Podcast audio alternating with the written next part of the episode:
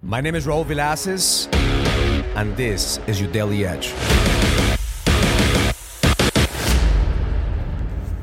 This is your Daily Edge. One of the things that men avoid the most is having uncomfortable conversations. As leaders, it is key for us to face those uncomfortable conversations because it allows us to become better. A couple months ago, I had to have an uncomfortable conversation with one of my team members and had to let him go. He wasn't performing to our standards. He wasn't doing what was I was asking him to do, and I kept on only hearing excuses and excuses from him. So I had to have uncomfortable conversation and tell him that this is not going to work out.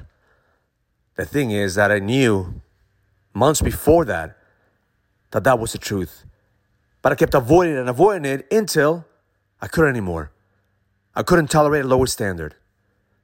Yesterday, he came back to the office and he said he wanted to say hello to the team and he's actually moving to another state, so he wanted to say goodbye. And he told me, Raul, the best thing that could happen to me was the moment that you let me go. Because then I had to face my truth. I had to face my truth about my standards, I had to face my truth about what was going on in my life. And the moment that I faced my truth, I began to make changes.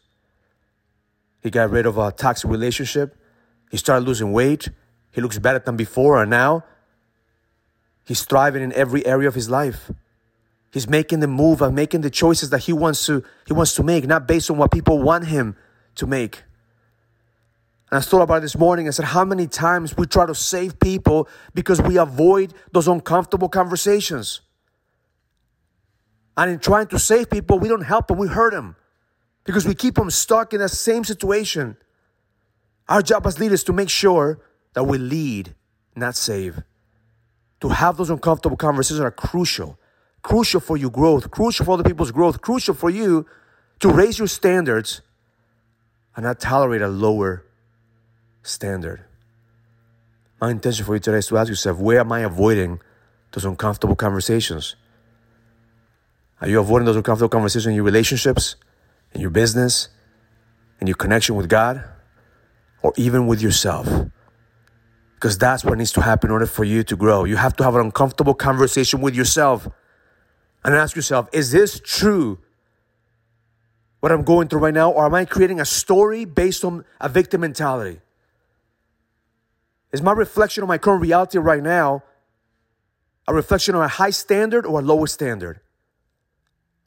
What are you tolerating in your life that doesn't serve you anymore? Where are you putting your guard down? What is the lie that you keep telling yourself that you believe to be true? See, if you're willing to have those uncomfortable conversations with yourself, you will grow and lead.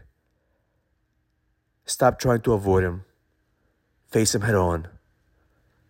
Lead people, don't try to save them. And most important, look under the hood and ask yourself where am I avoiding that uncomfortable conversation with myself? What do I need to look at in order for me to change, to be able to grow, to be able to expand? Because the only way for you to go to the next level is to be willing to have those uncomfortable conversations. And that's going to be able to level the fuck up and lead. Because the best is yet to come. Have an amazing day. Learn it, live it, experience it. Love life.